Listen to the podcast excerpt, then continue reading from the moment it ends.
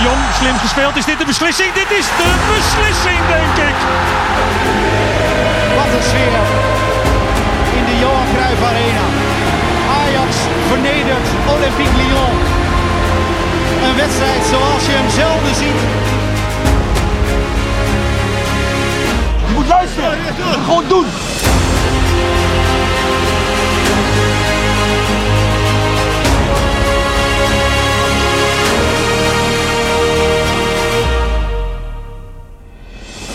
Ja, je moet luisteren. Iedere dinsdag om de twee weken dan zijn we er weer. Onder de rook van de Johan Cruijff Arena. De podcast van de supportersvereniging Ajax. Van supporters voor supporters. Lekker een stukje praten over alles wat er rond de mooiste club gaande is. En dat doe ik uiteraard niet alleen, want ook vandaag is ze weer in de buurt. Coronaproof. Dit is Amber Roner. Amber, goedemiddag. Ja, goedemiddag Daniel.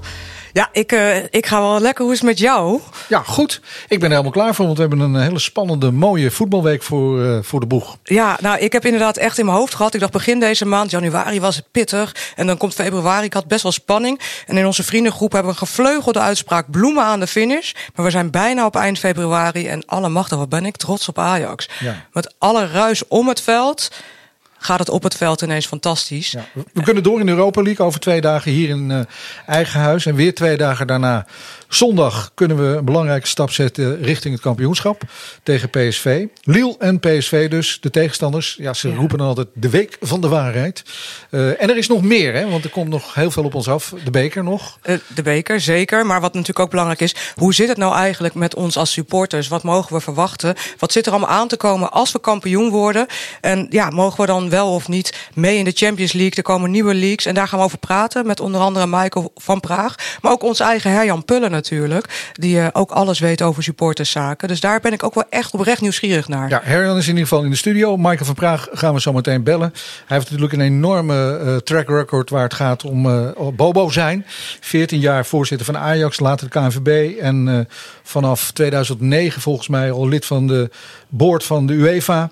hij heeft zich een paar keer verkiesbaar gesteld. Nou, er is een hoop gebeurd in zijn voetballeven. Hij komt echt uit een ultieme voetbalfamilie. Ja, ja, want zijn vader was ook ooit voorzitter, Ja. toch, van Ajax? Precies, dus het is leuk om hem aan de telefoon te hebben. Nou, zes punten los en een wedstrijd minder gespeeld. Dat zijn de feiten. Ik heb het nog even nagekeken. En uh, ja, we hebben natuurlijk uh, afgelopen zondag de late wedstrijd tegen Sparta gezien. Nou, kom maar, kom maar door, Amber. Ja, heerlijk. Ik, uh, ik was wat toe aan zo'n acht uur wedstrijd. Gewoon ook nu omdat het zo lekker weer was. En als je toch binnen moet blijven s'avonds, kan je maar beter goed beginnen. Uh, ik had er zin in. Ik zag de opstelling en ik dacht, oké, wauw, hoe leren kun je leren. Maar ja, we hadden Kudus, die was terug. We hadden ineens Blind op links. We hadden een fantastische Tadic. Martinez die lekker speelde. Alvarez, de Gravenberg die tegen zijn broer moest. Er gebeurde zoveel. En dan 4-2 winnen. Ik, ja, ik vond het echt wel een lekker potje zondagavondvoetbal. Nou, vooral de eerste helft.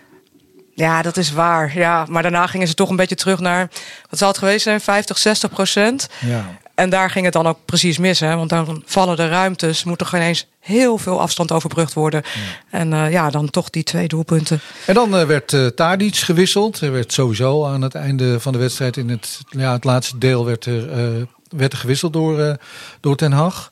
Ja. En Idrissi, die debuteert dus als invaller. Uh, uit Spanje, gehuurd van Sevilla. Wat was jouw indruk?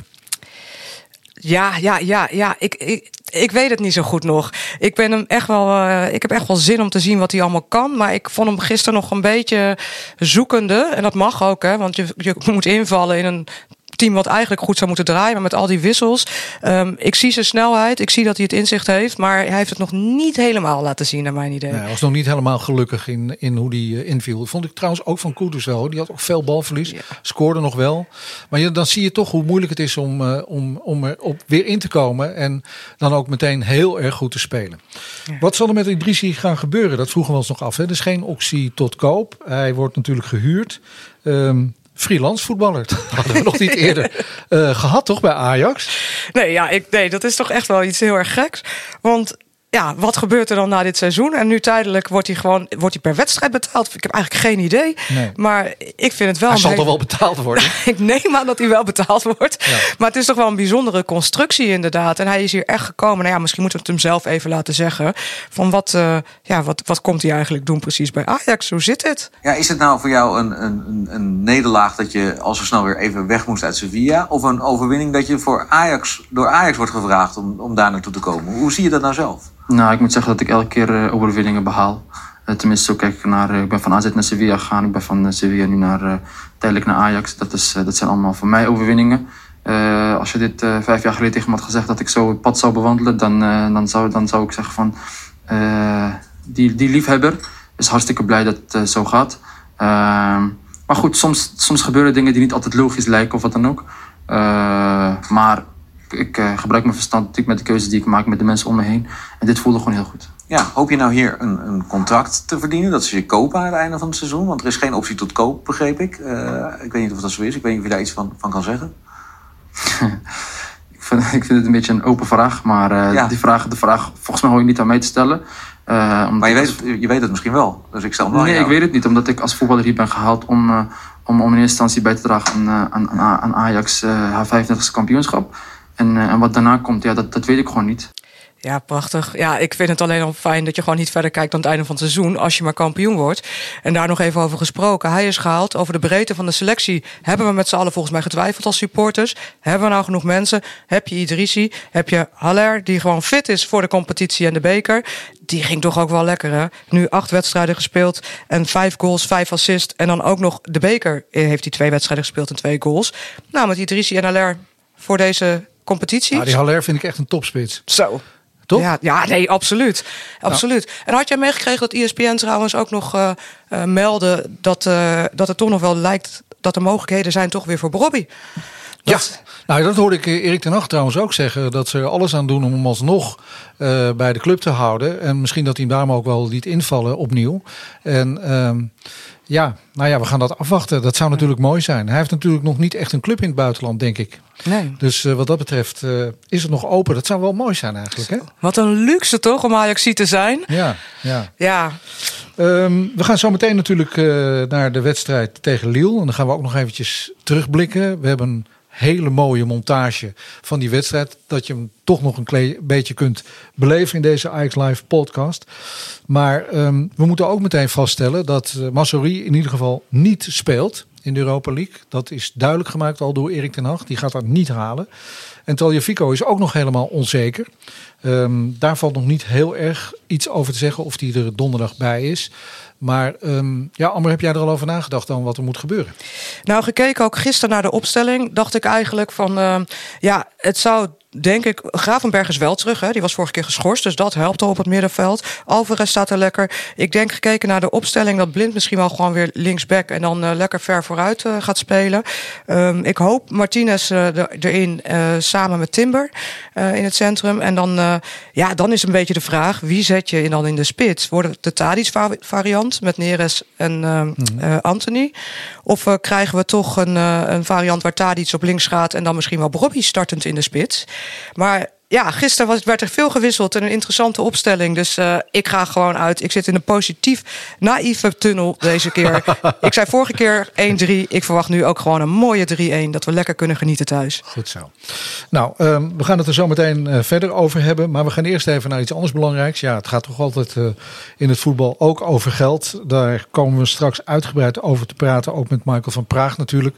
Er zijn allerlei plannen binnen het Europese voetbal om dat lucratiever te maken. Om er nog meer aan te verdienen. Daar is blijkbaar ook vraag naar.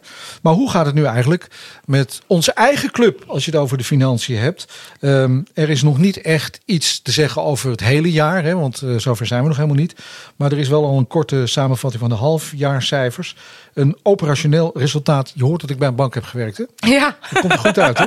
Een operationeel resultaat van 1,3 miljoen negatief. En een daling van 18,6 miljoen ten opzichte van vorig jaar. En dat heeft natuurlijk alles met de pandemie, met de coronacrisis te maken. Um, laten wij Suzanne Lenderink uh, even aan het woord. Die was bij Ajax TV. Vorige zomer zijn er 40.000 seizoenskaarten verkocht. Uh, hoe is die omzet uh, in deze cijfers verwerkt? Want fans hebben natuurlijk nauwelijks tot geen wedstrijd ja. kunnen bijwonen. Nee, dat klopt. En uh, nou ja, wat we gedaan hebben, is dat we natuurlijk uh, seizoenskaarten uh, verkocht hebben. Hè, wetende dat ons natuurlijk een coronacrisis boven het hoofd hangt. dus daarbij hebben we ook de belofte gedaan aan onze fans. Hè, mochten we nou de wedstrijden moeten spelen zonder publiek, dat ze in ieder geval nou ja, het geld terug zullen krijgen van, van Ajax. En um, wat je dan eigenlijk doet, en net zoals je dat thuis bijvoorbeeld doet, dat je af en toe geld opzij zet voor, uh, voor later. We, we, hebben het verkocht, maar wel met de verplichting om het terug te betalen. En mocht zich die situatie voordoen. Nou ja, we weten nu hè, dat die situatie zich zo goed als zeker ja, ook uh, voor de tweede seizoenshelft uh, zal, zal voordoen. Dus dat betekent dat we dat geld eigenlijk in een potje apart gezet hebben. Um, en dat is dus beschikbaar om dat weer terug te betalen aan, aan onze fans. Suzanne Lenderink, financieel directeur van Ajax. En dit ging natuurlijk specifiek over het geld van de supporters. Want uh, ja, ik denk dan altijd als ik dit hoor, ja, dat is geraden ook. Het is gewoon ons geld. Ja. Uh, dat, dat ze dat apart hebben gezet, uh, daar had ik wel eigenlijk wel een beetje op gerekend. Ja, niet? Nou ja, nee, niet helemaal. Omdat er natuurlijk ook in de, in de festivalwereld en zo wordt gekeken naar, we gaan dat pas aan het einde van het jaar. Bijvoorbeeld Lowlands. Ik heb kaarten voor Lowlands. Ik kan dat geld, als ik het terug zou willen hebben, pas krijgen op het moment dat de editie van 2021 heeft plaatsgevonden. Dus dan zitten we al in, ik geloof, wat is het, eind augustus. Ja, maar uiteindelijk krijg je het altijd terug. Ja, maar dat is veel geld, hè? Een seizoenskaart, ik bedoel, er zijn verschillende bedragen. Maar misschien heb je wel je baan verloren, heb je andere prioriteiten. We zitten allemaal in een crisis.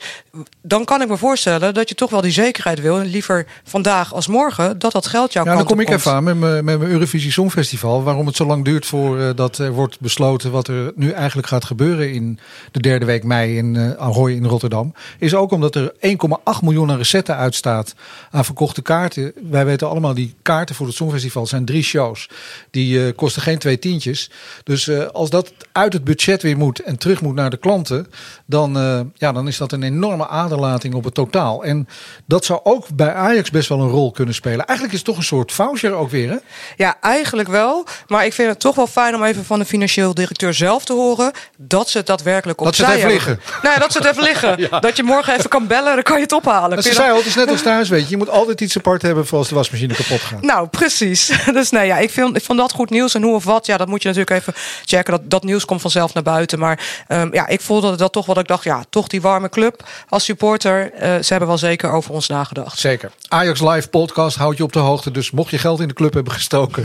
je kan het natuurlijk altijd schenken. Maar als je het terug wil hebben, dan moet je deze podcast één keer in de twee weken luisteren. Want we volgen het op de voet. Um, en dan iets leuks. We gaan luisteren naar Ajax tegen Lille. Um, ja. ja. Was jij daarbij eigenlijk? Want het is een wedstrijd uit 2019. Was jij daarbij bij die prachtige 3-0 overwinning? Ja. Ja? Ja. Hoe was jouw beleving? Nou ja, wat je nu gaat horen eigenlijk. Het was natuurlijk een fantastische avond. Nou, laten we daar naar luisteren.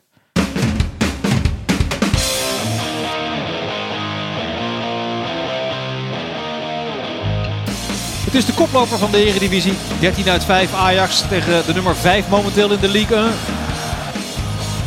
Ziyech, Ziyech schitterend meegenomen. Op de paal. Wat een voortreffelijke actie van Ziyech. En dit is geniaal hoe hij de bal hier meeneemt tussen uh, twee tegenstanders in. En dan echt een brute knal op de binnenkant van de paal. Ajax wordt gevaarlijker, gaat beter aanvallen. Talia Fico, keeper twijfelt, keeper is gezien. Het is 1-0. Het is 1-0 voor Ajax. Quincy Promes. Bamba terugleggen. Icone en een geweldige reflex van Onana. Daar was de kans voor Lille. Spel verlegd. Mooie paas. David Neres. Dest verzorgt de afleiding. Neres naar binnen toe. Dat kan ook. Alvarez. Alvarez. Alvarez. 2-0.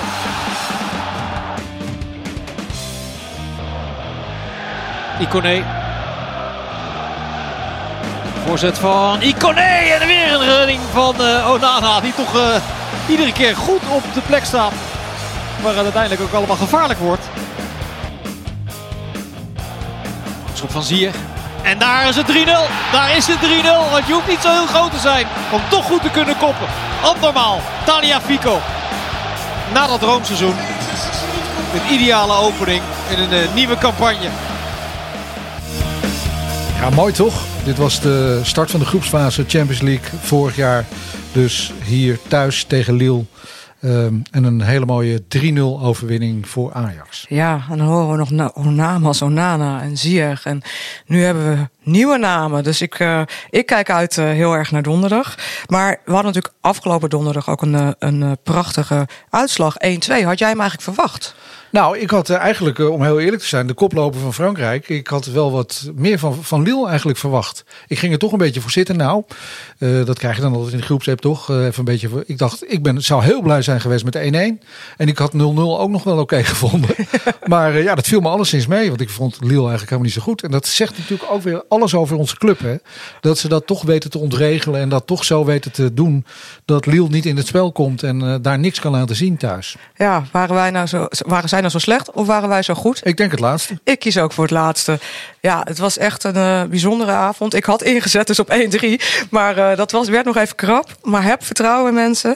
En uh, ja, Ten Hag die noemde het zelf een perfecte wedstrijd. nou ja, in hoeverre? Ja, zo zag het er absoluut uit. Maar laten we even luisteren naar hem en wat Tadic zelf zeide naar Leeuw uit. Ja, hij prijst uh, hier de, de mentaliteit van Nico Talkovico en natuurlijk ook uh, Dusan Tadic. Daar gaat hij het specifiek over hebben, toch? Volgens mij, over die penalty ook. Of vergis ik Ja, ja, dat het toch nog uh, spannend is. Hier is de hoofdcoach. Ja. uh, als ik het over onverstoorbaarheid heb, ja, uh, Dusan, die heeft dat. En hij blijft zich focussen en ja, hij schiet de penalty heel koeltjes binnen. En dat is niet makkelijk als je zo lang moet wachten naar de check en de dubbelcheck. En nou, heel, heel goed gedaan. Wij weten wat is de kracht van uh, Lille. Het uh, snelheid en de goede counterploeg. En ja, wij proberen spelen onze wedstrijd, maak Lille lopen en, en goede restaanval hebben. En dan wij komen in onze strength en Lille in zwakte. En ja, deze was onze plan en ik denk was goed. Goed plan, goed uitgevoerd. Lekker hoor. Ja, dat, hij was natuurlijk ook bijzonder goed, Dusan Tadic. Uh, dat, hij laat het toch altijd wel zien in Europese wedstrijden. Misschien wel wat meer dan in de competitie. Of ja, alhoewel ik hem gisteren toch ook wel lekker op de reef vond hoor, tegen Sparta. Dus hij is in elk geval terug, waar hij wat mindere wedstrijden had. Ja, mooi. Donderdagavond, 7 uur. Dan speelt de Ajax tegen Lille. En dan kunnen we dus naar, naar de volgende ronde van de Europa League. Ja, en uh, we hebben onze babbelbox natuurlijk gevraagd... of Ajax donderdag inderdaad de volgende dag een stap kan gaan zetten... naar de laatste 16. Het wordt uh, langzaam een luxe probleem met, uh, met invallers die het zo goed doen. Denk aan, aan Rens, denk aan Alvarez, Martinez. Eigenlijk basiswaardig. maar ja, dat maakt ook het verschil in deze drukke, periode. Dus ik denk dat het belangrijkste is dat de elf spelers die spelen, plus de spelers op de bank, dat ze met dezelfde concentratie voor elkaar door het vuur gaan. En dan, dan pakken we Lille ook volgende week. 1-2 uit. Een fantastisch resultaat natuurlijk. Maar je bent er natuurlijk nog niet. En je zal thuis in onze eigen Johan Cruijff Arena ook met dezelfde concentratie en het geduld moeten voetballen. Zoals Ajax dat echt nou, heel goed in Lille deed. En pas op hè. Pas op voor die man op het middenveld, Renato Sanchez. Probeer die alsjeblieft aan banden te leggen. En ja, geen foutjes natuurlijk hè. Want één zeepertje en je staat 1-0 achter. En dan wordt het zeker lastig om door te gaan. Nou, dat mogen we niet meer weggooien. Wat een onverwachte verrassing. Blijkbaar Liel toch te hoog ingeschat door mij. Jammer van de tegengoal. Dit was niet nodig. Maar goed, maakt Nico weer goed door een penalty te versieren. Want dat was er geen één natuurlijk. De Botman-discussie is wat mij betreft ook wel klaar. Die vond ik toch, uh, ja, iets te hoekig denk ik voor ons spel. Uh, donderdag snel scoren zeg ik. En dan kunnen we zo door naar de volgende ronde. Zeker als je snel scoort, moet Liel helemaal komen. Komt er nog meer ruimte nog meer goals. Ik heb er nu al zin in. Nou, dat zijn uh, goede teksten van Selma, moet ik eerlijk zeggen. Die Bobman-discussie die hebben we dus ook gehad. Marcel Roy en Selma in onze babbelbox. Hartstikke mooi. En iedereen is uh, ja, toch wel optimistisch. Ja, en dat vind ik fijn om te horen. Het kan verkeren, zei Breder al ooit. En dat zien we hier maar weer. Ik vind het uh, fijn dat we weer allemaal positieve moed. En dat is ook de manier zoals je volgens mij je club wil supporten. Uh, met al het gezeik eromheen. Laten we vooral genieten van dat wat er op het veld gebeurt. En dat, dat leveren ze wel hoor. Dus ja, als jij nou als vaste luisteraar denkt... hé, hey, die stemmen die herken ik, daar wil ik graag onderdeel van uitmaken. Ook jij kunt in de uitzending komen. Reageer vooral en meld je via direct message aan... als je ook onderdeel wilt zijn van ons Babbelbox panel. Hartstikke mooi. En houden dus ajaxlive.nl in de gaten. En dan gaan we door met Michael van Praag. Uh, goedemiddag, Michael. Goedemiddag. Um, Amber Roner is hier, Herjan Pull is hier en Daniel Dekker is hier. Ik vind het uh, mooi dat je even aan de telefoon kunt komen. Oprichter en erelid van onze supportersvereniging. Dat wil ik toch even nadrukkelijk erbij zeggen. Want uh, zonder jou hadden wij misschien niet eens gestaan. 14 jaar voorzitter van de Ajax, geboren voetbalbestuurder. Ook nog bij de UEFA. En uh, ja, je komt eigenlijk, ik zei het al eerder bij, bij het begin van deze podcast. Een ultieme Ajax-familie, toch, Michael, of niet? Ja, dat uh, mag je eigenlijk wel zeggen. Mijn vader uh, was ook een uh, groot Ajaxiet. Die heeft ook bij, in Ajax nog gevoetbald. Die is ooit één keer reserve geweest bij het eerste. Bij een uitwedstrijd tegen Heerenveen. Maar ja, toen viel er niemand uit. Dus toen mocht hij niet invallen. Hij was vaste speler van het tweede. En dus toen ik jong was, een jaar of vijf, zes, ik weet het niet meer precies. Nam hij mij al mee naar de meer. Ja, en dan, ja, dan, dan krijg je het eigenlijk automatisch met de paplepel ingegoten. En dus ben ik mijn hele leven Ajaxiet gebleven. Ja, het klinkt een beetje gek in deze tijd met de pandemie, maar daar ben je besmet geraakt eigenlijk. Ja, daar ben je besmet geraakt. En uh, uh, dat waren hele gezellige zondagen. Dan gingen we eerst vrienden ophalen. En dan reden we naar Ajax. En dan uh, parkeerden we de auto in Betondorp.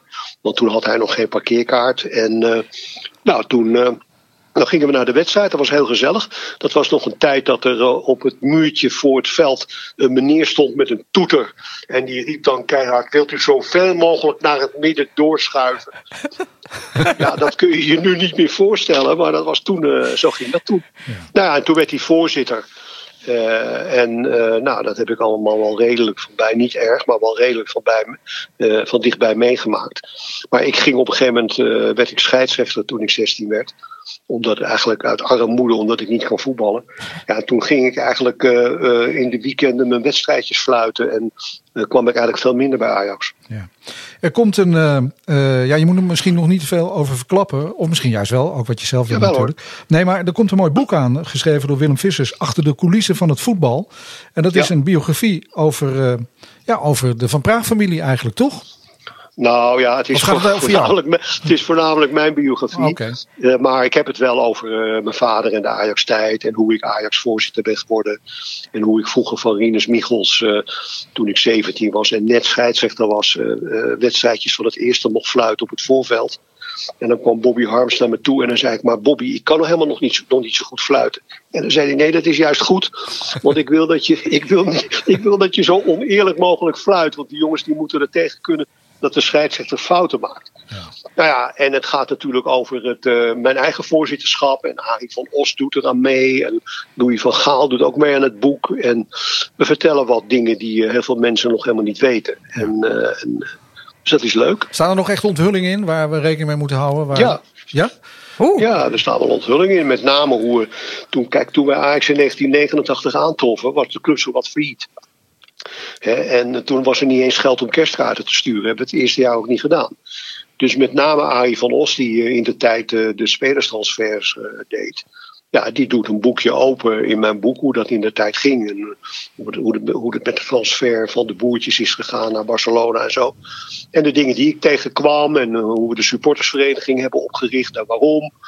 En mijn contacten met de F-site. Uh, ja, dat komt allemaal wel aan de orde. Nou, daar ben ik wel benieuwd naar, want Herjan uh, Pullen staat hier ook. Ik ben benieuwd, hoe waren die contacten met de F-site en de supporters vanuit, uh, vanuit jou, Michael? Want dan ga ik het zo ook nou, aan Herjan ja. vragen. Kijk, dat mag je. Ja, wil je het aan mij vragen of van hem? Ik wil het eerst aan jou vragen en dan ben ik benieuwd naar ja. uh, hoe het nu is. Nou ja, kijk, het is zo dat uh, ik, ik heb toen gezegd, want ik was vierde keus. Ik, ik was helemaal niet de eerste keus daar. En ik zei, ik wil het wel doen, maar dan wil ik graag supportersbeleid en publiciteit in mijn portefeuille hebben. En waarom wilde ik supportersbeleid in mijn portefeuille hebben? Omdat ik toen al vond dat, uh, dat er door de club veel te weinig naar de supporters werd geluisterd. En het was, uh, er waren ook echt veel problemen met de FSR toen. En ik kan mij nog herinneren dat ik op een gegeven moment gebeld werd door Theo Dame. Theo Dame was toen ja, degene die in het bureau Eitunnel namens de politie met Ajax de supporters ja, ik noem het maar even in toon probeerde te houden. En toen, en toen, toen zei hij, ja, er is hier iemand die graag met jou wil kennismaken. Nou, toen ben ik naar bureau Eitunnel gegaan. En daar zat een, een hele magere jongen. Hij is helaas inmiddels overleden. Dat was Joark. De echte oude F-Zuiders zullen nog wel weten wie Joark was. En Joark, daar kreeg ik een soort haat-liefde verhouding mee. En Joark heeft mij uh, geïntroduceerd in die wereld. Uh, heeft me heel erg geholpen. Was het ook vaak met me oneens. Ik leerde Ronald Piloor kennen. Ik leerde Rooie Bob kennen. En, en nog een aantal. Sven Westerdorp, die helaas ook overleden is. Heb, heb ik allemaal mee te maken gehad. En dat, dat vertel ik ook in dat boek. En ehm, ja, langzamerhand proberen we uh, de relatie met de supporters uh, beter, beter te krijgen. Dat ging met horten en stoten. Want ja, wij hadden ook niet de wijsheid en pacht. We hebben ook fouten gemaakt. De supporters hadden ook hun eigen dingen die niet allemaal konden. En toen op een gegeven moment, toen was daar een, een supportersvereniging. Dat heette de Ajaxiet. Maar het enige wat die deden was een, clubblad uitgeven. Voor de rest organiseerden ze eigenlijk niks voor de supporters. Nou, toen uh, hebben wij, heb ik gezegd samen met het bestuur van... Nou, wij willen graag een echte supportersvereniging. En uh, nou, maar heel lang verhaal kort hebben we eerst de Ajaxiet de kans gegeven om dat te willen worden. Maar dat wilden ze niet. Nou, toen zijn we vanaf nul begonnen. En uh, ja, nou is de, de, de supportersvereniging van Ajax uh, was al vrij snel de grootste van Nederland. Ja, dat zijn we nog steeds en daar zijn we trots op. En hier uh, staat ja. een man aan, uh, aan tafel in de studio, Herjan Pullen, coördinator tegenwoordig supportersbeleid en wedstrijdzaken. Maar daarnaast ben je ook bestuurslid van, dan moet ik het goed zeggen, Supporterscollectief Nederland. Herjan, hoe, hoe gaat dat tegenwoordig bij jou met de interactie met beleidsmakers? Ja, nee, dat gaat nog steeds goed. Ik denk dat wij als supportersvereniging nog steeds regelmatig overleg hebben, zowel met medewerkers van Ajax als met directie. En vanuit mijn rol bij Supporterscollectief Nederland, maar ook bij Voetbal Supporters Europe heb ik ook geregeld in het verleden contact gehad met Michael van Praag. En ik kan niets anders zeggen dat het soms ja, hard op de inhoud is, maar we lopen door dezelfde deur weer naar buiten. En je hoeft het niet altijd met elkaar eens te zijn. Ja. Nou, laten, we, laten we dan meteen maar die onderwerpen even de koe bij de horens vatten. Want er staat ja, ik mag ik nog één ding zeggen? Zeker, ja, tuurlijk. Zeker. Ik kan mij nog herinneren dat op een gegeven moment toen de arena kwam, moesten we natuurlijk draagvlak zien te krijgen bij de supporters. En toen hadden we al onze districten van de supportersvereniging. En dan ging je met een dia-apparaat. Moet je je voorstellen, met een dia-apparaat. Ja, en een maquette, ging toch? Ik met zelf, ging ik met zelfgemaakte dia's van de bouw. ging ik al die, uh, die, die districten af om ze proberen te laten zien hoe mooi het wel werd, et cetera, et cetera. Dat was een fantastische tijd, kun je je nu niet meer voorstellen. Nee. En dat is toch uiteindelijk ook allemaal gelukt. Laten we dat ja. ook vaststellen. Nou, dan de koe bij de horens vatten, want er staat een hoop, uh, uh, staat een hoop te gebeuren rond de Europese competities. Um, ja, Michael, zelf weet ik niet zo heel goed waar ik moet beginnen. Dus dat laat ik graag aan jou. Kun jij dat aan ons uitleggen, wat, wat daar nu uh, wat er gaat gebeuren en wat het doel, wat er goed aan is? Laten we daar nou eens beginnen. Nou ja, helemaal in detail kan ik het nog niet uitleggen, want er wordt namelijk nog steeds aan gesleuteld. En met name ook de verdeling van geld. Maar kijk, die, die Champions League en de Europa League en nu ook de Conference League, die hebben een, een, een cyclus van vier jaar. Hè? Dus er wordt voor vier jaar worden er afspraken gemaakt. En in die vier jaar kan er niks veranderen. Nou, we zitten nu alweer in een cyclus tot uh, 2024, dus nu verandert er ook niks. Maar regeren is vooruitzien. Hè? Dus wat kan er na 2024 gebeuren? Nou, wat we steeds hebben meegemaakt, en dat was al in 2015, maar dat is nu weer. Dat er een aantal clubs zijn die zeggen van nou, wij willen eigenlijk wel uit die Champions League stappen.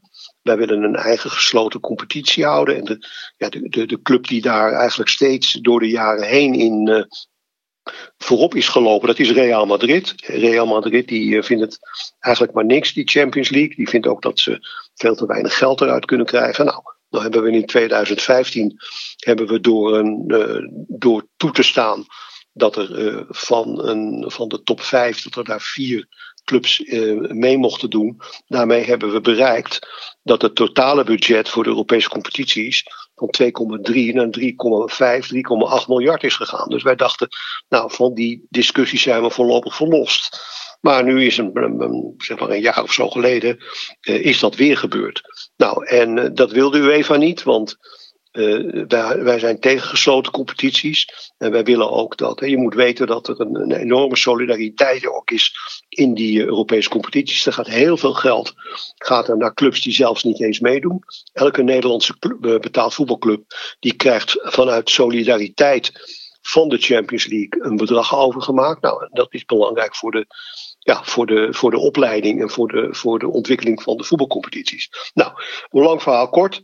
Je moet toch iets uh, proberen te verbeteren. Nou, en wat er nu eigenlijk voor, voor ligt, is dat er uh, uh, de, zeg maar de access list, hè, de toegangslijst, daar, daar, daar wordt iets aan veranderd. En men wil uiteindelijk wil men dat, uh, dat er een loting komt waarbij tien clubs in de eerste ronde, in de groepsfase, zoals we dat noemen, tegen elkaar spelen. Dus dat wordt heel erg interessant. Dan heb je niet meer een, een pool van vier, maar dan heb je opeens tien clubs die tegen elkaar spelen. Dus dat betekent om nou maar even met Ajax te spreken, dat Ajax dan verzekerd is van veel meer Europese wedstrijden als ze zich kwalificeren. Nou, je kunt je kwalificeren deels doordat je kampioen wordt, maar er wordt ook gekeken naar de coëfficiënt van een club eh, over de afgelopen tien jaar, meen ik dat het is. Dus ook het, wat je in het verleden hebt eh, bereikt, daar wordt ook naar gekeken. Zo kunnen er dus straks drie clubs op basis van hun Europese verdiensten kunnen ze in die Champions League meedoen. Nou, dat is het grof gezegd. En uh, dan is het zo dat de eerste acht die gaan door naar de volgende ronde. De drie clubs daaronder, die spelen dan vervolgens nog een play-off samen met de, de, de andere pools. Nou, en zo hopen we, het aantal wedstrijden wordt, wordt daarbij bijna verdubbeld.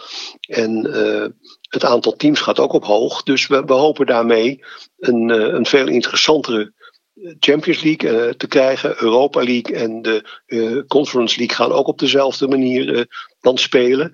En daarmee hopen we dat we ook af zijn van clubs die elke keer maar weer proberen om, uh, om, om onze competities te verlaten. Michael, maar even daarop inhakend. Hè? Want volgens mij gaat het om een Zwitsers model, hè, wat we in de krant ja. ook hebben kunnen lezen. Dus er is één grote ranglijst uh, met 36 clubs. Dus we krijgen ja. vier extra clubs in de Champions League daarbij. Ja. Uh, maar maar wa waarom wordt ervoor gekozen om bijvoorbeeld twee van die vier extra plekken toe te bedelen als een soort van extra vangnet aan clubs uit de grote vier competities. In plaats van die toe te wijzen aan bijvoorbeeld de nummer twee van wat lager geclasseerde landen. Ja. Of de kampioen van een nog lager geclasseerd land. Want nu ben je alleen maar de top aan het versterken.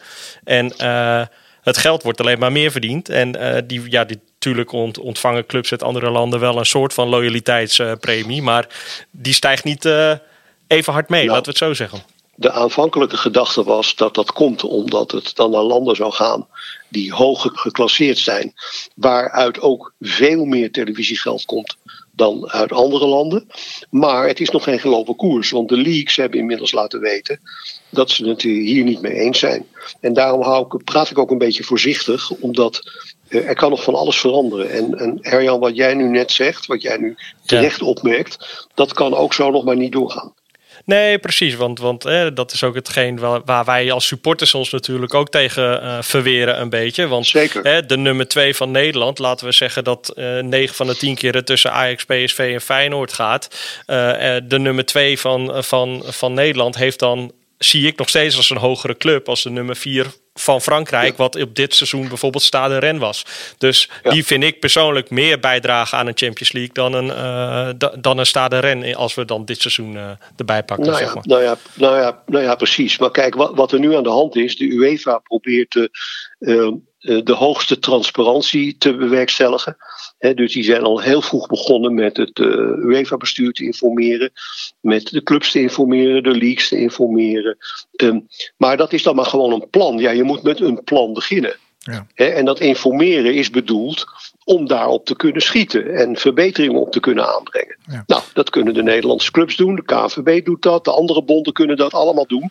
Maar doordat, uh, doordat het zo'n open proces is, denk je dan natuurlijk al gauw van, oh, dit is het en. Uh, en dit zal het wel blijven. Nee hoor, het is nog, uh, nog, nog wel degelijk aan verandering uh, onderhevig op het ogenblik. Oké, okay, Michael, en weet jij iets van wat de KNVB wil of wat Ajax zou willen? Nou ja, weet je, ik denk ook dat uh, Ajax en de KNVB staan dit in principe, staan die het plan wat er nu ligt, in grote lijnen voor. Het enige, ik heb vandaag nog met Gijs de Jong gesproken. De, de KVB heeft zelfs meegedacht aan dit, uh, aan, dit, uh, aan, aan dit model. Alleen men is het nog niet eens met de verdeling van het geld. Dus daar zal ook nog een, een hard robbertje over gevochten moeten worden. Ja. Ik heb dat uh, onthouden van dat geld wat je net zei, van 2,3 miljard naar 5,8. En dan toch is het nog niet genoeg. Nee, nee, nee, nee, nee, nee. Was dat maar waar? Nee, van 2,3 naar 3,8. Oh, oké. 3,5, ja. 3,8. Maar okay. goed, dat is wel een miljard meer, hè? Ja, precies. Nou, dus ik zat te bedenken van ja, het lijkt wel alsof het nooit genoeg is in het voetbal. Of, ja, precies. Maar dat, daar schrijf ik het in mijn boek kort ook over. En het, uiteindelijk gaat dat geld allemaal naar spelers. Dat moet je je goed realiseren. En um, uh, nou valt het in Nederland uh, allemaal nog wel mee. Want je moet je realiseren dat uh, in de eerste divisie daar wordt vaak onder het minimumloon nog gevoetbald. nou, Ajax is een club die goede, goede salarissen betaalt. Maar ik bedoel dan eigenlijk de grote landen, de Engelse clubs, de Spaanse clubs, de Italiaanse clubs. Ja, daar worden salarissen betaald. En elke keer meer. En na elke transfer weer meer. En weer grote transfersommen. En nog meer commissie naar zaakwaarnemers. Ja, dat moet ergens vandaan komen. En op een gegeven moment zijn die bedragen zo groot. dat de clubs dat uit de Champions League en hun eigen competities niet meer kunnen verdienen. En dan willen ze weer meer. Dan willen ze weer een andere competitie. Ze zouden er veel beter aan doen om de koppen een keer bij elkaar te steken. Om te kijken hoe ze die opwa opwaartse uh, salarisspiraal uh, een beetje in bedwang kunnen houden. Want mijn stelling is, dat is geen populaire stelling, maar mijn stelling is dat als clubs morgen 25% minder salaris zouden betalen, dan zouden de meeste voetballers nog een wereldsalaris verdienen, maar er zou gewoon gevoetbald worden. Net als nu, niks minder. En uh, de clubs zijn uit de financiële problemen. En nou is 25 procent, dat noem ik nou maar, maar dat kan ook 10 of 15 zijn. Hè? Ja, maar nou heb ik ook een onpopulaire mening. Want ik vraag me af met de hoeveelheid extra wedstrijden... in hoeverre uh, dat goed gaat met de gezondheid van spelers. En daarnaast ook voor supporters, meer wedstrijden klinkt leuk... maar dat betekent ook dat ik meer kaartjes moet gaan kopen. Dus hoe kijk je daar tegenaan? Nou ja, goed, kijk, dat betekent dat, uh, dat uh, clubs die daar meedoen... die zullen veel meer geld krijgen... Dus je, je zou ook een gebaar aan supporters kunnen maken eh, met betrekking tot de prijs van een paspartout of van een kaartje. Dat sowieso. Um, maar kijk, um, die wedstrijden die, uh, die zijn meer, dat ben, ik, dat ben ik helemaal met je eens. Maar die zijn ook weer aan een maximum gebonden omdat we uiteindelijk ook nog met een internationale kalender zitten, die, die ook niet onuitputbaar is. Dus uh, zo verschrikkelijk veel meer wedstrijden per clubs uh, zal het niet betekenen. In zijn totaliteit wel. Nou, maar van zes groepswedstrijden naar tien wedstrijden zijn er toch vier meer. Uh, hè? je ja, speelt... Maar dat vindt iedere supporter toch heerlijk? Nou, ik denk dat daar de meningen nog wel over verdeeld zijn. Ook, ook omdat het niet alleen. Uh, natuurlijk is het hartstikke mooi om aan de Champions League deel te nemen. Maar denk ook aan de supporters uh, die uh, meespelen met een andere club in de Nederlandse competitie. En het devalueert wel gewoon de nationale competities in Europa. Nou, dat denk ik niet hoor. Dat denk ik helemaal niet. Ik denk dat die nationale competities best uh, heel erg goed kunnen zijn. En dat meer spelers van de 25 die op de lijst staan, uh, zullen spelen dan nu. Dus er zal misschien op een andere manier met spelers uh, ingezet moeten worden. Ja. Maar dat kan je beter een keer aan Edwin van der Sar vragen dan aan mij hoor. Want ik ja. ben al jaren geen, geen clubbestuurder meer. Nee, dat is waar. Ik zou Edwin even vragen. En Michael, Michael, zit er ook een soort tegenstelling tussen. Uh, want we hebben het natuurlijk nu over meer kaartjes kopen en naar het stadion gaan. Maar zit daar misschien ook wel een soort tegenstelling in dat het op de televisie komt en dat vooral daar ook uh, het geld uh, natuurlijk voor een heel groot gedeelte zit. En dat er misschien ook wel wordt gezegd: ga lekker voor de televisie zitten, dan kun je al die wedstrijden gewoon kijken. Nee, ik, nee, ik zou juist zeggen: van ja, natuurlijk komt het meeste geld voor de clubs binnen uit televisiegeld. En sponsorgeld, dat is zo. Maar ik vind dat als je dat.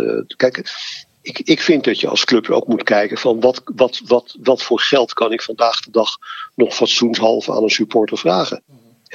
Dus misschien moeten ze het wel, wel, wel zoeken in uh, verlaging van de prijs.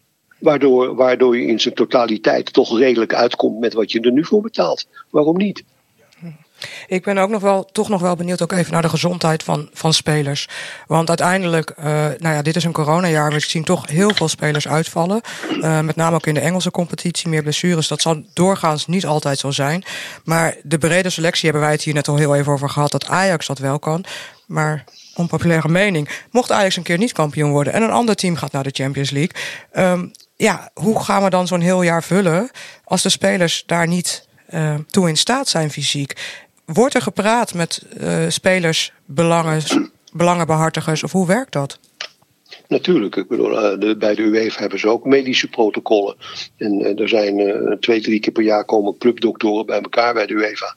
En dan wordt daar met elkaar overlegd en dan wordt er gekeken hoe het met de, met de fysieke belasting zit. Maar ik zou eens wat vertellen. Ik heb wel eens van Engelse trainers geleerd. Hè, die spelen namelijk altijd al twee wedstrijden eh, per week. Althans, voornamelijk in de Ja. Premier League. Nou, daar gaat dat ook. Eh, ik denk ook dat trainers, eh, maar nou begeef ik me op glad ijs, want ik ben geen trainer. Maar ik denk dat als jij op, o- wat vaker ook door de weekse wedstrijd moet spelen, dat je je trainingsprogramma zult moeten aanpassen daarop. En dat je niet op dezelfde manier kan blijven trainen dan wanneer je maar één wedstrijd eh, in de week hebt. Dat denk ik echt. En daar wordt dus met, eh, door de medici van de UEFA en eh, eh, met de clubdoktoren uitgebreid over gesproken of dat mogelijk is. En zo ja, hoe dan? En hoe zit het met de aanvangstijden? Hoe kunnen we het, eh, het reizen? Want vooral het reizen is een enorme belasting. Hoe kunnen we dat eh, allemaal eh, zo, zo goed mogelijk doen? Nee, daar is overleg over, natuurlijk. Oké, Oké, dankjewel Mar eh, Michael. We hebben het vooral over nu de Champions League. De Europa League blijft nog even ongewijzigd ook. Maar volgend, na dit seizoen start de Conference League. Ik ben een beetje abuis met alle leagues. Kun je uitleggen wat de Conference League precies is... en Ja. wat het oplevert voor de Nederlandse Eredivisie? Kijk, de, de, Conference League is met name bedoel, eh, in het leven geroepen voor, eh, voor kleinere bonden. Eh, als je kijkt naar de echte kleine bonden, die hebben veel minder kans om lang door te gaan Europees of zich überhaupt Europees te kwalificeren. En ook daar zijn clubs die heel graag de ervaring willen opdoen met Europees voetbal, maar dat in de Europa League en in de Champions League nooit kunnen doen of zelden zullen behalen. Dus vandaar dat er nog een derde competitie is, eh, is gevormd, die daaronder, die daaronder zit. En eh, wat je nu wel hebt, eh, doordat wij nu kijken naar een nieuwe Champions League, dat, en ik geloof dat het er twee zijn, dat twee Nederlandse clubs niet meer zich automatisch of makkelijk kunnen kwalificeren voor de Europa League, maar dat die zich moeten kwalifice- kwalificeren voor de Conference League. En dat, maar dat zijn allemaal dingen, hoeveel clubs en wanneer en hoe. Dat is allemaal momenteel nog in de onderhandelingsfase. Precies. Uiteindelijk gaan we toe naar 36 teams per league, toch? Nee, 36 in de Champions League. En volgens mij blijven Europa League en de Conference League eh, op 32 teams. Ook eh, vanaf 2024. Eh, dat is volgens mij het voorstel. Dat is de bedoeling. ja. Ehm, En maar Michael, hè, je, zit, je zit natuurlijk als UEFA Executive Committee member. Mag jij hierover meebeslissen? In, in, in, in, in wat voor mate speelt daarbij de afkomst Nederland ook nog een rol? Bijvoorbeeld, hè? Vertegenwoordig je echt de KNVB en de, en de eredivisie hierin? Of eh, Ajax misschien zelfs al? Kijk, wij zitten, wij zitten natuurlijk niet eh, als eh, bestuur, geven wij als laatste de klap op het plan. Het wij, zijn niet, wij zitten niet dagelijks te vergaderen of überhaupt niet te vergaderen over hoe zou die competitie eruit moeten zien. Dat zijn dingen die worden gedaan door de afdeling competities van de UEFA. Dat doen ze samen tegenwoordig met de ICA, hè, de European Club Association, waar eh, ook vier clubs eh, of vijf clubs in Nederland eh, lid van zijn. Dat gebeurt samen met de leagues. Dat gebeurt samen in, in conference calls vandaag de dag met alle bonden. En daar komt op een gegeven moment een plan uit. En als dat plan klaar is, als dat door die experts allemaal eh, als, middels compromissen en dingen goedgekeurd wordt, ja, dan komt de vraag aan ons. Zijn jullie het daar ook mee eens? Ja, en wij gaan, geven daar als bestuur dan over het algemeen automatisch een klap op. Want eh, in ons bestuur zit, zit ook de voorzitter van de European Leagues. En daar zitten ook de eh, twee mensen van de European Club Association. Die informeren ons hoe zij erover denken. En ja, als al zoveel mensen hun ei hebben gelegd over een plan. eh, ook echt technische mensen die dat goed weten. Dan, dan zegt het UEFA-bestuur niet, maar we zijn het er niet mee eens. Precies. Maar, maar wat is dan echt de invloed van zo'n European Leagues en een ECA bijvoorbeeld? Want hè, de, de, de afvaardiging is natuurlijk Groot. niet 50-50. Groot? Nee, ja, heel groot. Want, want, want zo'n plan, dat, komt, eh, dat, zijn, dat zijn ellenlange en een, en een zeer intensieve en groot aantal de vergaderingen tussen de technische mensen van de UEFA en van de ICA en de leagues. En, en, wa- en wat is dan de Daar reden? wordt dat voorbereid. Nee, dat Daar wordt dat voorbereid. Oké, dat begrijp ik. En, en eh, hè, ik ben natuurlijk ook betrokken, zoals je weet, bij Voetbal Supporters Europe. Eh, Ja. eh, moeten supporters niet eerder betrokken worden in een dergelijk proces? Want Ja, maar dat roep ik, dat roep ik al, al zolang ik supporters ken. Dat, dat, ben ik, dat vind ik absoluut. En eh, ik vind ook dat. eh, kijk, ik- ik heb begrepen, dankzij het feit dat eh, de Voetbalsupporter Europe er nu is. en die hebben ook bewerkstelligd dat je echt niet meer internationaal. echt niet meer om de supporters heen kan. Maar ik vind wel dat ze er in een veel te laat stadium bij betrokken worden. Precies. Mooi. Dat ben ik Dat, met je dat, eens. dat vind, ik niet, vind ik niet alleen nu, maar dat, dat geldt ook met andere onderwerpen. Dat Nee, is gewoon zo. Dat lezen we hopelijk eh, ook binnenkort terug in jouw boek. Eh, Ja, maar, maar vergeet niet dat de leagues ook er jaren over hebben gedaan om erbij betrokken geraakt te zijn. Hè? De Ja. leagues en de clubs ook. De hervorming in het voetbal die eh, kostte heel veel tijd altijd. En dat komt omdat er natuurlijk heel veel verschillende belangen zijn. In, eh, en dat, dat zit door heel Europa heen. Ehm, in april verschijnt eh, de biografie van Praag achter de coulissen van het voetbal door Willem Vissers. Ehm, ben je er al een beetje trots op? Of, eh, Ja, het laatste hoofdstuk is nu klaar. Dat ging over de UEFA en alles wat ik heb meegemaakt in de, met de verkiezingen daar toen ik dat deed. En, en de FIFA en Blatter en Platini, al die dingen. is gewoon gebeurd, hè? Dat, eh, dat is, een, is een hoop gebeurd. En eh, ik heb deze week nog, eh, twee weken, vorige week heb ik nog samen met Willem, met Jorien van der Herik gesproken. Want Jorien, die, eh, daar, daar heb ik ook echt mee samengewerkt eh, toen ik Ajax voorzitter was. Dus het is eigenlijk wel klaar. Ja. ja, en je stopt ook eind dit jaar bij de UEFA, begreep ik. Ja. Ga je dan weer muziek maken? Dat hoop ik, Nou, eh, Michael. ik- ja, weet je, ik maak al muziek, maar ik heb een hele andere hobby. Ik, ik, er is, ik, zeg nooit zo, ik zeg nooit zo snel dat ik in iets goeds ben. Maar waar ik wel goed in ben, is het eh, ontwerpen en het maken van websites. Oh. En dat, eh, Oh. dat, heb ik twee, dat heb ik twee jaar geleden heb ik dat opgepakt. En dat doe ik voor eh, start-ups of voor jo- jonge mensen die geen geld hebben om een website te laten maken, maar er wel een nodig hebben.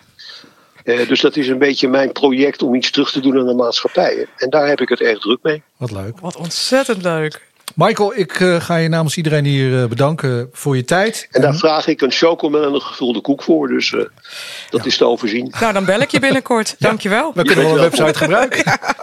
Nou, we, we- we kijken uit naar je boek en eh, heel erg bedankt voor je tijd en voor de uitleg over het Europees voetbal. Met veel plezier. Veel succes jullie. Tot ziens. Dankjewel, tot ziens. Dat was Michael van Praag. Toch Ja. mooi om eh, dat goed een keer uitgelegd te krijgen, Herjan. Ja, ja, nee, zeker. Eh, het, is altijd wel, het is altijd lastig om dat zo ook te doen. Eh, want het is, wat, wat Michael ook aangeeft, het is zo'n groot onderwerp en er liggen zoveel plannen aan vast. En hè, Michael eh, raakt ook al een beetje verward. Gaan we nou in meerdere pools werken? Nee, maar het wordt echt één grote ranglijst met 36 clubs. En eh, ja, dan speel je dus tegen negen andere of tien te- andere tegenstanders. Ja. Nog niet echt iets besloten, begrijp ik ook uit zijn woorden. Tenminste, ja, de contouren zijn natuurlijk al lang zichtbaar. Maar nog niks definitief. Nee. En dan wil ik toch even naar het statement van, eh, van de Voetbal Supporters Europe, eh, waar jij natuurlijk mee te maken hebt. Ja. Ehm, wat, wat is daar de la- laatste stand? Wat is het standpunt? Nou, kijk, een paar weken terug, eh, de dreiging van een gesloten competitie, die, die eh, was wel aannemelijk. Eh, en daarop hebben wij gezegd van, nou, als Voetbal Supporters Europe vinden wij dat je als club je altijd moet kunnen plaatsen voor Europees voetbal via je nationale competitie. Vandaar dat we daar de, de, de supporters van, de, of tenminste de meeste supporters van de top 200 geplaatste clubs hebben gevraagd om een statement te ondertekenen. eh, waarin wij tegen een gesloten competitie zijn. Eh, simultaan daarna zijn we druk bezig om ook inderdaad met UEFA wel te kijken of we enigszins nog van invloed kunnen zijn op eh, het voorgestelde format wat er ligt vanaf 2024. Omdat het niet altijd. in het voordeel is van supporters. En het gaat gewoon veel extra geld kosten, veel extra reizen. Dat klinkt allemaal leuk. Maar de eerste stappen zijn gezet naar spelen op donderdagavond in een Champions League straks. Eh, dan eh, gaan we heel snel, denk ik, naar de weekenden. En dan moeten we ons Wat maar eens afvragen wanneer. Wat zijn daar de consequenties van? Als we op Nou, als wij op donderdagavond voetballen, dan spelen wij eh, waarschijnlijk niet meer op zaterdag, vrijdag, zaterdag. Hè? En dan ga je zoals gisteren eigenlijk al naar zondagavond. En dat is heel leuk nu in het tv-tijdperk misschien. Maar voor een eh, stadionbezoeker is dat verschrikkelijk. En zeker als je de jeugd wil binden aan een club. Eh, die neem je niet op zondagavond acht uur mee naar het stadion. Nee, die moeten de volgende maandag weer naar school. En uh, dan hebben gezinnen heel andere bezigheden. Dus dat kan uh, enorme consequenties hebben. Michael zegt het terecht. Ik ben het ook natuurlijk met hem eens. Hij kan het ook zeggen. Hij vindt dan dat er wel aan die paspartout prijzen moeten worden gedaan. Maar de ervaring leert ook dat dat altijd ja, voor, voor ons ook als supportersvereniging knokken is om die prijzen redelijk te houden.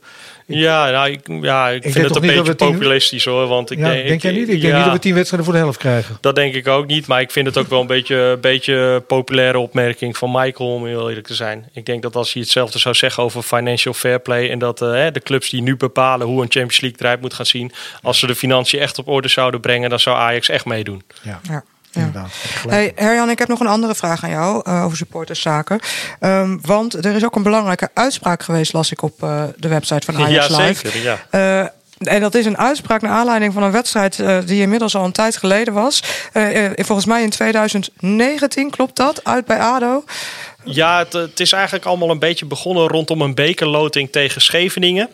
Uh, daar mochten wij in één keer als Ajax-supporters niet naartoe vanwege een onderlinge uh, band tussen ADO en Ajax-supporters, om het zo maar te zeggen. Nou, dat is een, uh, daar zijn op de achtergrond heel veel WOP-verzoeken aan te grondslag hebben daar gelegen. Wet openbaar bestuur. Wet openbaar bestuur, mm -hmm. waarop die beslissing ge, gebaseerd is. Um, nou, en daar is eigenlijk ook die uitspraak van. Ajax heeft uiteindelijk een rechtszaak naar hebben ze doorgezet.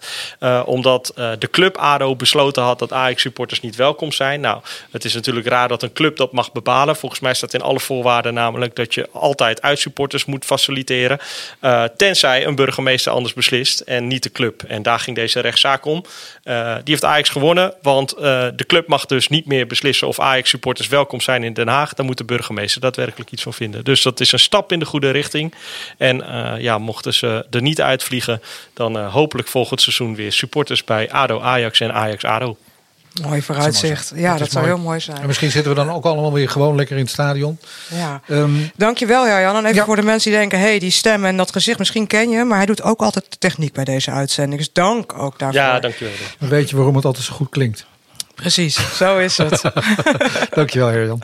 Goed, uh, dan gaan we naar de kalender. Of vergeet ik nog iets? Is er nog iets anders belangrijks? Oh, ja, ik zie nou, zou allemaal ik een post-it briefjes en jouw bekende... Ja, het Amberone boekje ligt ook nog open. Ja, ik studeer altijd met post-its en zo. En het Oh, was een ingewikkeld verhaal uh, van al die Europese competities. Dus Zeker. dat, dit is nog de samenvatting. En die Ja. kunnen mensen kopen na afloop van deze uitzending. Dus dat snap je.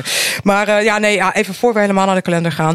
Uh, ik heb, je hebt natuurlijk nog altijd bij mij nog even goed nieuws te goed van de Ajax vrouwen. Want die hou ik natuurlijk extra voor jou in de gaten. Hè? Maar ja, er was een interlandperiode. Dus uh, ze zitten bij de Oranje Leeuwinnen. En dan heb ik het onder andere over Stephanie van der Gracht, eh, Sharida, Spits, uh, Sharida Spitsen en uh, Pelova. En afgelopen week speelde zij. Uh, oefenden ze tegen België. En dat wonnen ze met 1-6. Met een prachtige goal ook met Ste van Stephanie van der Gracht. En ja, lekker. Ze spelen nog een wedstrijd aankomende week tegen Duitsland uh, woensdagavond. Dus dan, uh, als je nog denkt van ja, ik wil die Ajax uh, vrouwen wel eens even zien in een oranje shirt. Ga vooral kijken, want Duitsland is een goede tegenstander. Dus ik ben heel benieuwd daarnaar. En ze spelen uiteindelijk uh, 5 maart weer gewoon voor de competitie tegen Heerenveen. En het goede nieuws is dat uh, drie dagen daarna, dan zijn wij er weer met een uh, nieuwe Ajax Live podcast. Um, even alles nog even op een rijtje. We, we gaan dus de Europa League spelen. Daar is... Aankomende donderdag om 7 uur. 7 uur donderdag. Loting is vrijdag 6 februari om 1 uur s middags. Dus uh, 26 februari moet ik zeggen natuurlijk. Ja. 26 februari, 1 uur s middags. Dan is de loting. Uh, hopelijk zitten we er dan bij. Dat moet natuurlijk donderdag beslist worden. PSV. Uit krijgen we. Ja. En nog een, de beker. Dat zit er volgens mij ook nog. Dat zit er ook nog. Want ja, zeker. Naar PSV gaan we gewoon op woensdag weer voetballen. Uit bij Herenveen. Dus dat wordt tegen Siem de Jong en Lasse Schöne. Mooi. Moeten we kunnen hebben, toch? Hè? Ja, zeker. Ja, hoe lekker is dat? En dan nog even voor de volledigheid. Inderdaad, die zondag daarna nog uh, thuis tegen Groningen. En dan zijn wij er weer met de volgende podcast. Dank, voor... Dankjewel. Ja, jij ook. Voor de rest van de kalender check vooral ook ajaxlive.nl. Want ik weet wel we opnemen dat er alweer een podcast wordt opgestart. Of een podcast, een pubquiz wordt opgestart. Dus hou de website in de gaten en meld je vooral aan als je nog niet hebt meegedaan. En dan gaan wij over twee weken zijn wij terug. En voor nu gaan we de deur uit met buschauffeur. Piet, daar is hij weer. Een hele goede dag voor iedereen. Natuurlijk iedereen van harte gefeliciteerd met de verjaardag van Davy Klaassen. Toch leuk dat we op zijn verjaardagsfeestje mochten zijn, zondagavond. En hoe is, heerlijk is het om het weekend af te sluiten met een uh, overwinning van Ajax. 4-2 op Sparta. Ook geweldig dat uh, Kudus er weer bij was en gelijk een doelpuntje meepikken. Dat is toch een, weer een opsteken voor het team. En ja, het is toch wel duidelijk dat ook Ajax toch wel moet blijven opletten. Want die twee doelpunten tegen, is toch ook wel weer een waarschuwing voor als we zometeen tegen Lille weer terug moeten spelen. Aanstaande donderdag. Nou ja, dit weekend was er natuurlijk een, een test bij NEC tegen de Graafschap met publiek. Sommige vlak op elkaar, sommige op anderhalve meter. En ja, dat is natuurlijk een hele leuke ontwikkeling. En maar hopen dat dit een goed gevolg gaat krijgen. Ook al heeft die uh, meneer Andreas Vos van het OMT al aangegeven dat het niet zo belangrijk is om met supporters te voetballen. Nou, ik denk dat hij uh, flink de plank heeft misgeslagen. In ieder geval, we gaan ervoor donderdag. En alvast een hele goede week. En laten we hopen dat we donderdag weer uitgebreid kunnen juichen. Tot ziens.